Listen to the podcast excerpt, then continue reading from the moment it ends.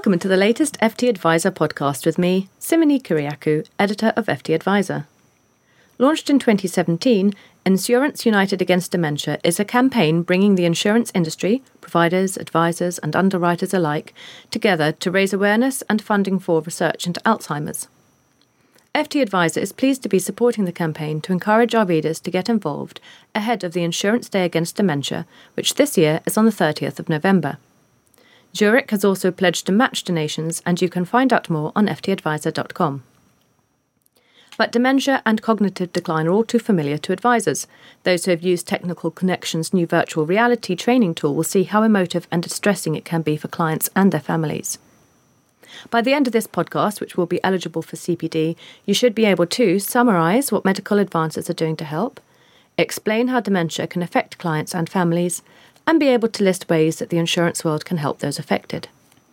Here to talk to us today about Insurance United Against Dementia, how medical research is working to improve prospects for those living with cognitive decline, and how the industry can help, are Yvonne Braun, Director, Long-Term Savings, Health and Protection at the Association of British Insurers, Rose St. Louis, Protection Director at Lloyd's Banking Group and Board Member of Insurance United Against Dementia, and Dr. Richard Oakley, Associate Director of Research at Alzheimer's Society. Welcome all. But before we get to our discussion, insurance reporter Tom Dunstan is here with a short report on how advisors are grappling with issues of dementia and cognitive decline among their clients. Over to you, Tom. The Alzheimer's Society believes that 209,600 people will develop dementia this year. That's one person diagnosed every 3 minutes. There are estimated to be more than 944,000 people currently living with dementia in the UK, one in 11 of them being over the age of 65. This is estimated to increase in the future, with over 1 million people in the UK projected to be diagnosed with dementia in 2025 and nearly 1.6 million in 2040. With this projected increase in diagnoses, some financial advisors have advised that disputes among family members will only become more common. To combat this, 149 Group recommended considering a will or lasting power of attorneys in advance rather than ignoring until the last minute. Seeking advice and putting in place the necessary protections early, when mental capacity is not in doubt, that makes wishes clear in the event of a diagnosis will help minimise the impact of the devastating news, the firm advised. Additionally, 20% of people over the age of 80 are thought to be affected by dementia. At the moment, people with dementia have to fund the complete cost of their care unless they have assets that have a value of less than £23,250. However, for those with assets over that amount, the cost of dementia works out to an annual average cost of £32,250 per person, equalling a total cost to the UK of £34.7 billion a year.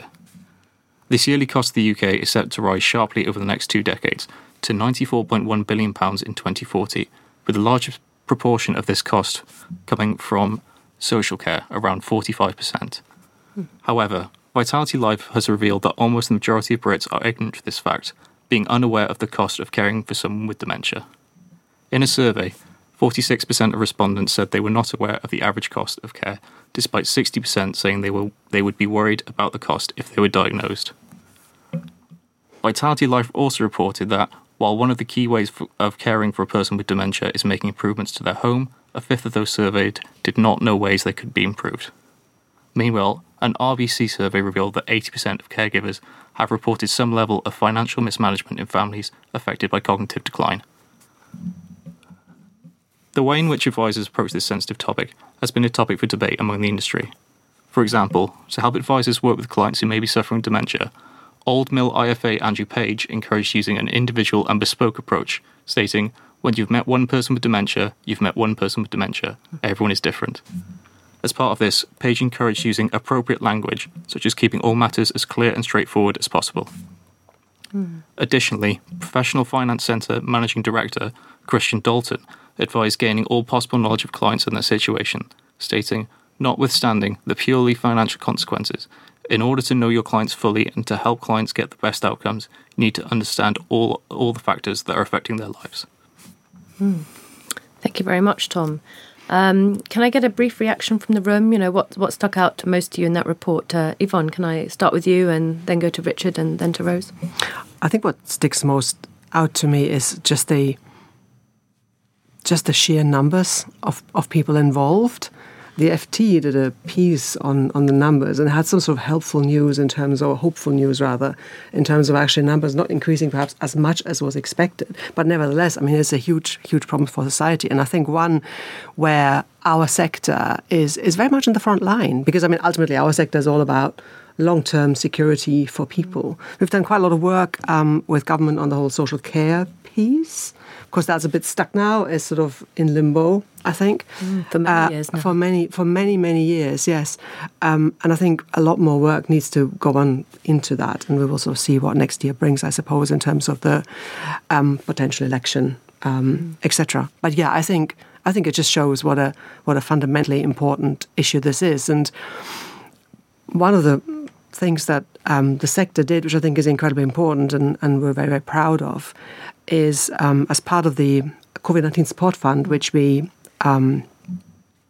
raised back in the pandemic, over £100 million in total, we actually gave £7 million to support people with dementia, and more than £2.4 million of that went to the Alzheimer's Society to actually help with befriending services and companion calls and all that sort of stuff. And it just shows you that, you know, there's a huge piece of work here for society as a whole.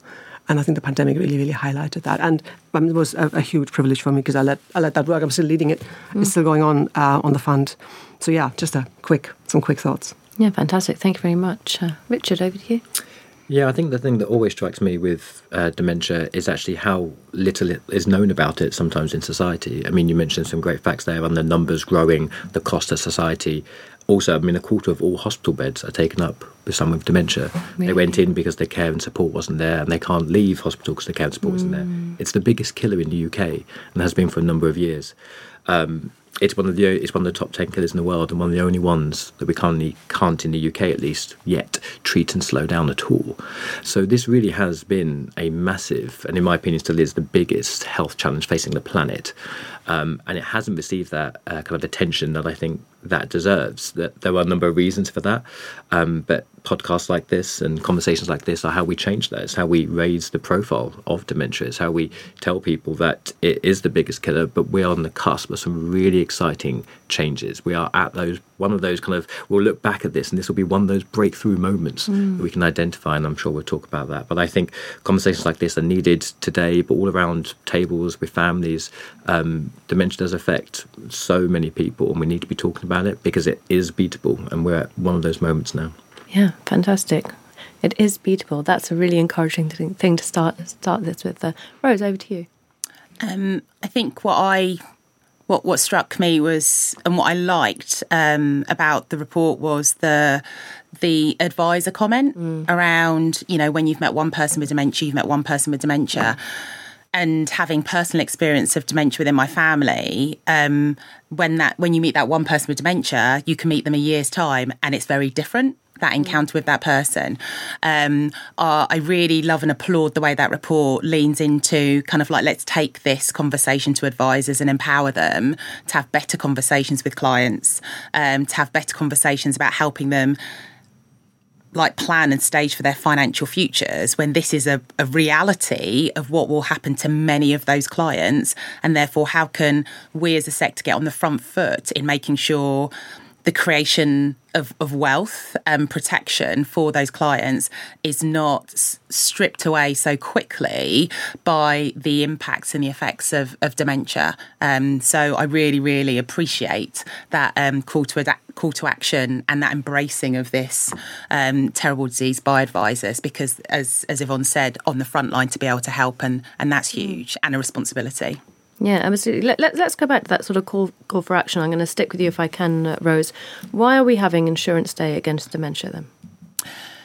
Insurance Day of Dementia is the flagship campaign of Insurance United Against Dementia movement. It ensures that we are uniting our colleagues and clients across the sector to help the Alzheimer's Society deliver on their vow to help end the devastation caused by dementia. And fundraising is a really, really important part and a crucial to ensuring those research services. To date, Insurance United Against Dementia has raised a staggering £8 million. Wow. So working really, really, it's very exciting. We've got a target of £10 million to reach but we're getting ever closer with the support of a whole bunch of people across the industry. And you know, that valuable money transforms the lives of people affected by dementia, as well as raising awareness and supporting colleagues across the industry. You know, we've heard that it's the biggest killer. 1 in 3 people born today will be affected by dementia in their lifetime. So Insurance Day of Dementia will help Alzheimer's Society in its vital work in providing crucial support and funding pioneering research into treatments, diagnosis, innovation and care.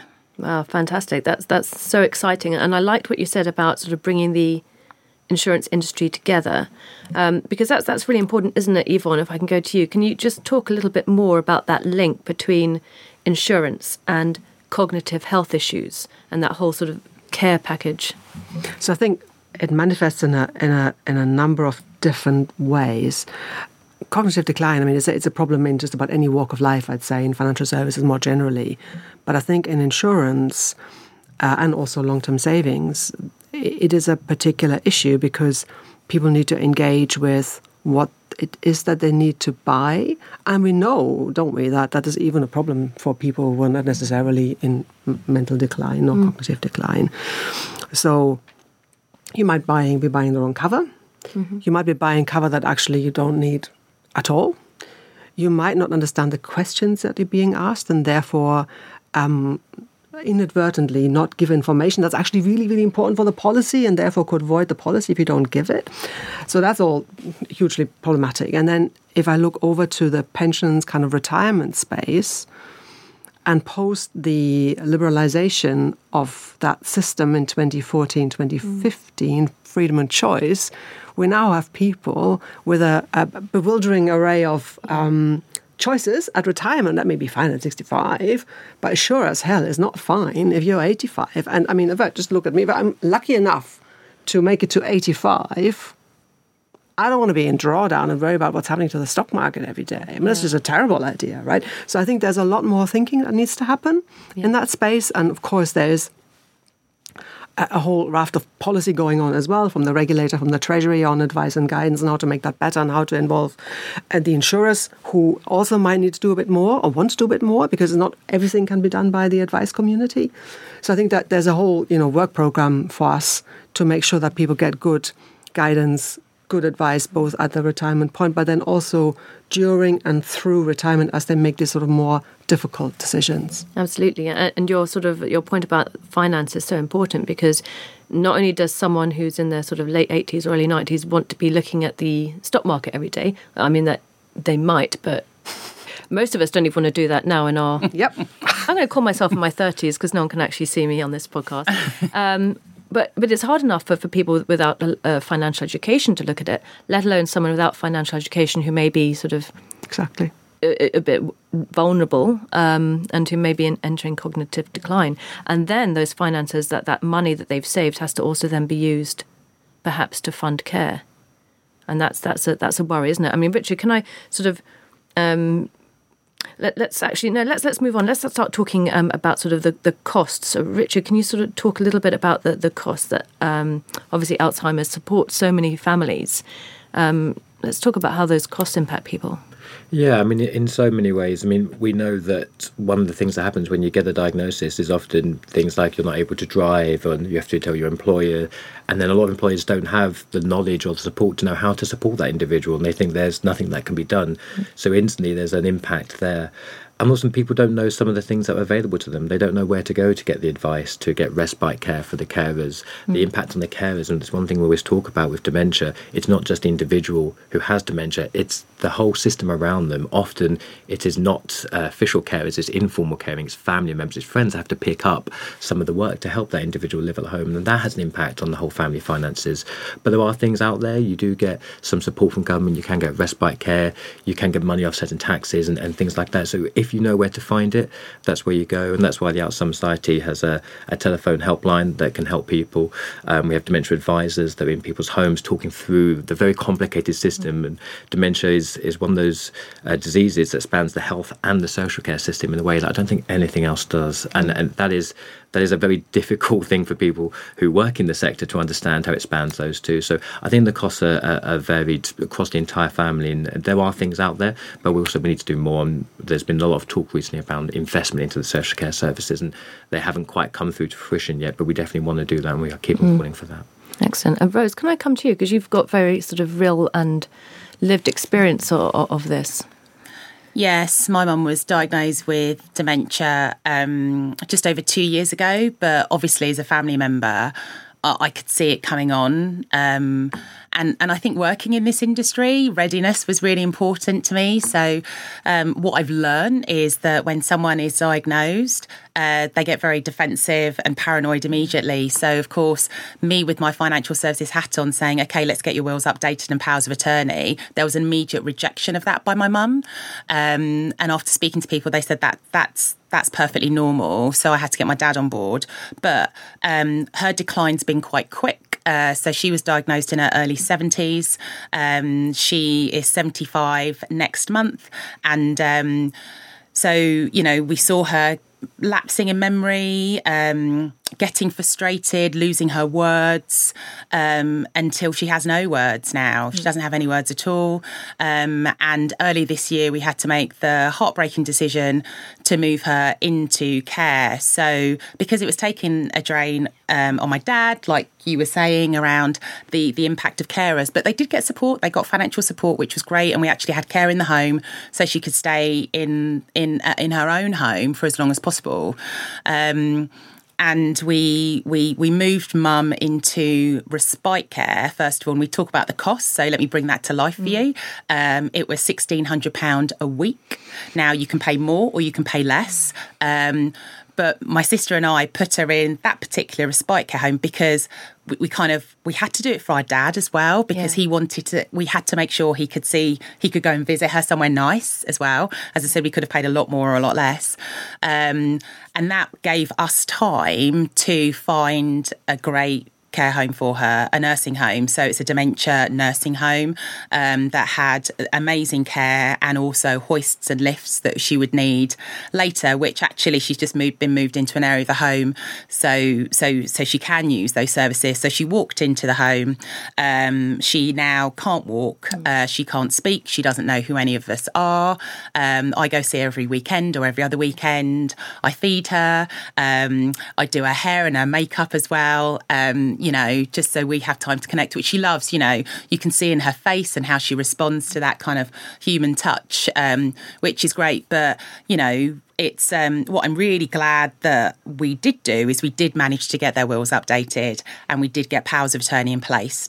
So while I take care of most of the financial affairs for my mum, and my sister lives quite close where my mum and dad are based, so she's kind of like the sister on the ground doing all the activity while I'm 2 hours away and kind of like managing the financial stuff. I've actually activated the power of attorney for my dad as well, because even though he doesn't have dementia, he's heartbroken. And his ability to function is not great. So I manage their financial affairs for both of them, which my dad really appreciates because he just doesn't want to have to think about it. He just wants to go and visit her and, you know, live and exist as best as he can. And that's a bit of a saving grace while they are losing capacity, that I can make sure that they're as financially safe as they can be. So it's as you can see, it's the impact of that disease is pretty wide ranging. Yes, of course. And obviously it's heartbreaking for us as well, because, you know, I've kind of lost my mum before I've lost my mum. It's a double grief. Yeah. And just to add into one of those points you said there, I mean, it's a terminal condition. It's the biggest killer in the UK. On average, it's about 6-7 years from the point of diagnosis to, unfortunately, someone does die of dementia. But one of the things we do know, and research has shown, is that even when someone's unresponsive, not able to talk, isn't verbal anymore, you can still see biological responses to the touch and the talk of loved ones. And I think some people sometimes worry, does my parent, does my loved one still know I'm there? Absolutely. Not, we can't say it's always the case, but there have been studies. People respond, even if they're not able verbally. We can see they reduce certain endorphins in their bodies. They relax a little bit more. We absolutely can show that. So that type of care and support is so needed. So not everyone is able to get that, but those that are able to give that, it does absolutely make a difference. It's one of the things that I get asked a lot. Does it actually? Often, absolutely, it does. And that's so reassuring to hear, because, you know, I do speak to her all the time. My husband and I go and we talk to her. She doesn't really look like like she's engaging, but we still continue to talk to her. You know, I hold her hand, she grabs it back, which is lovely, even though she's not looking at me. But, you know, and as I'm feeding her, if there's something she doesn't want to eat, you know, she'll screw her nose up or just push herself away. So she absolutely knows what she wants to eat and what she doesn't. But that's really reassuring. Thanks, Richard. And it's wonderful that you have this financial knowledge and financial education that you can sort of take that role. But we'll just go back to Yvonne. There are so many people out there who have no financial knowledge. And this is where advisors, I guess, are really at the forefront, and providers as well, just being there at the front line of that need of care. Can you talk a little bit, you know, about that sort of that need and those issues and how to be present as an advisor or a provider or, you know, someone at the end of the telephone and a call centre? And I think that's very much about upskilling everybody to be more aware of the condition and what it actually means, which is, as you were saying at the beginning, Richard, which is why it's good to have this sort of conversation, really important to have this sort of conversation. We worked with BIBA on support, like a guide for supporting vulnerable customers generally, which of course also applies to people with dementia. We did another piece of work after the freedom and choice reforms, particularly for long-term savings. And then we did another guide on data principles, because all of these things come into play, don't they? You know, if somebody calls a call center and the call center person thinks, well, they sound a bit confused, bit disjointed. Now, how do you deal with that? How do you record that? And what are the sort of mechanisms you can use? And a lot of our members have vulnerable customer teams. Anyway, so you wouldn't be staying with the potentially quite inexperienced staff member in the call center. You would be referred directly to somebody who actually does a lot more. So yeah, you can find all of that material on our website in the guide that we did on long-term savings. It has also an awful lot of different protocols from different organizations, what we can do, examples of good practice and so on and so forth. And I think it's an ongoing thing. I don't think you can ever sort of set and forget that, because you just kind of learn new things all the time. And then you also have that sort of quite sad topic around scammers. Yes. You have the quite problematic topic around economic abuse. And that's probably one where actually advisors, because they're closer to the family, can play a really important role in actually preventing that and protecting the individual. So I think there's just a huge amount of work, really, I think, for the sector and for society more generally. And I suppose then, you know, if you just step back a little bit more, there's the piece around prevention, right? Because I think we understand, that if you can prevent heart disease and stroke, then also that's really good for sort of preventing or delaying the onset of dementia. And of course, that's another, it's a wider topic, a health topic, I guess, really. But yeah, so, I mean, we say what's good for your heart's good for your head, and that's absolutely true. Those classic messages of eating the right foods, drinking moderation, doing some exercise, absolutely, they are good for your heart, but they are definitely good for your head. That's true. They're true facts, and that's something we'd encourage everyone to think about. Cool. I'd like to sort of end on a sort of encouraging note, and I'd like, Richard, if you can talk about some of the medical research and improvements in treatment, because obviously the money raised for Insurance United Against Dementia by them and on the campaign day on the 30th November is going to go towards helping to fund this. So could you tell us some of that good news that you teased us with at the beginning of this podcast? Yeah, absolutely. And we're really thankful to the Insurance United Against Dementia campaign and everything they're doing, because Alzheimer's Society is almost entirely funded by donations from the public. And so that £8 million has really been put to good use and is really vital. So a bit of a journey, if I can. So about 30 years ago, Alzheimer's Society was funding research into dementia and Alzheimer's disease when very few other people were in the UK. And we funded one study. And we not only funded the study, we also put an advert into our newsletter, and a very brave woman called Carol Jennings replied to that. And basically we connected Carol Jennings up with the researcher we were funding, because she had a family history of dementia and Alzheimer's disease that was coming very early. And the outshot of us connecting a person living with dementia or someone in fear of living with dementia in the future and a researcher led to something called the amyloid hypothesis. And what this essentially said is a protein called amyloid is building up in people's brains who develop Alzheimer's disease. And it's really important. Alzheimer's disease is the cause of about 60% of dementias, but not all of them. But for those 6%, this hypothesis said we think this protein, amyloid, building up in people's brains is causing Alzheimer's disease and then all the symptoms that we define as dementia, which is kind of the umbrella term for all these different things. And that was 30 years ago, and we kind of gave that hypothesis to the world. And there's been a lot of research since then. But in the last, 12, 18 months now, what we've seen is two treatments come through that remove amyloid from people's brains. And they remove it so well, in less than a year, actually, people have had so much of the amyloid removed from their brains, they wouldn't even be eligible to go on the trial anymore. Wow. So it removes it so quickly. And what we have seen for the first time is the difference that makes to people. We are talking here, we believe, about slowing down the progression of Alzheimer's disease. It does not stop it. It does not reverse it. These are not cures. And it's really important to say that this is the beginning of a really important journey, maybe even the beginning of the end, we've been tempted to say, but there's a long way to go. So what we've seen is when you remove amyloid from people's brains, at the early stages, and again, that's really important to say, and I will mention diagnosis, when you remove it at the early stages, you can slow down the progression of the symptoms of Alzheimer's disease. So things like being able to be more financially independent for longer, being able to drive for longer, being able to partake in your hobbies for longer. Really important aspects to maintaining a good quality of life. We have seen from two clinical studies those type of differences, and also the differences in the quality of life of the carer, which again, people on these drugs and the carers talking about them, talking about a better quality of life that they had as well. So we are beginning to see that these treatments are now going through the kind of regulatory steps, which are really, really important. But we hope in the next 12 months that they will both be signed off.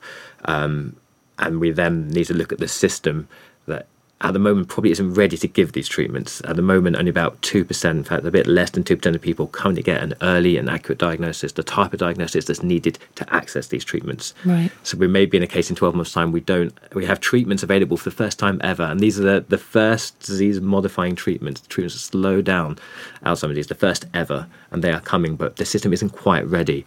So is that, sorry, the NHS, or could that be sort of private hospital? I mean, if people had private insurance, are they able, perhaps, Yvonne, to get quicker diagnoses? Or? Yes, it's mostly from the NHS. There is an element through private, it's possible. I mean, the UK does have some of the worst capacity in diagnostic brain scanning in the developed world, unfortunately. So there's not a huge amount out there. Of course, some people being able to go privately can get that, but through the NHS, absolutely not. It takes 2 years on average to get a diagnosis.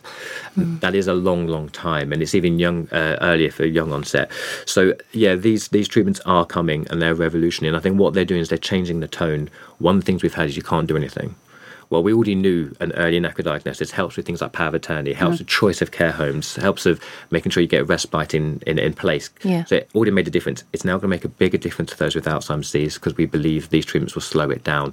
In the future, everything's going to get better. These treatments are going to get better. But we do need to get that diagnosis earlier. And we do need the NHS and the system to change. But I think because we have treatments coming the first time ever, the NHS and government are speaking to us in a way they never have before. Because they're almost acting as the catalyst for kind of radical change in the system, which is really, really exciting. We've never had a time like this in dementia ever. This is the most exciting time. There's a lot of work to be done. And just to mention, could be wrong not to reference it at all, these treatments are difficult. They do have side effects. They are given intravenously. At the moment, that means every 2 or 4 weeks, depending on the two that are going through. You have to go into a hospital and have them. You have to have regular brain scans to make sure the side effects, which can be really severe, are monitored carefully. So there are challenges around this, but this is the first step in us beating Alzheimer's disease. And we'll look back in, hopefully in 10 years' time and say, God, those treatments weren't great. Look at all these treatments we have now. And I think that is a really exciting point. This is the beginning of that journey.